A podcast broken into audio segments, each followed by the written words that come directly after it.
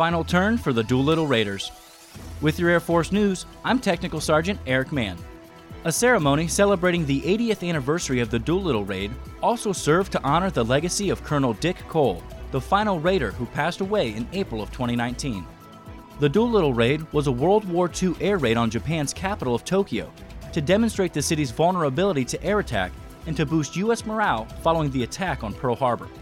The event included the turning of the last silver goblet in honor of Colonel Cole, part of a tradition and collection of eighty goblets, each with the name of one of the Doolittle Raiders inscribed on it.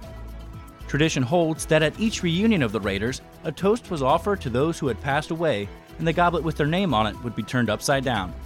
Colonel Cole's son and daughter turned over their father's goblet, expressing their thanks for efforts to remember the Raiders and the historic legacy of the mission. That's today's Air Force News.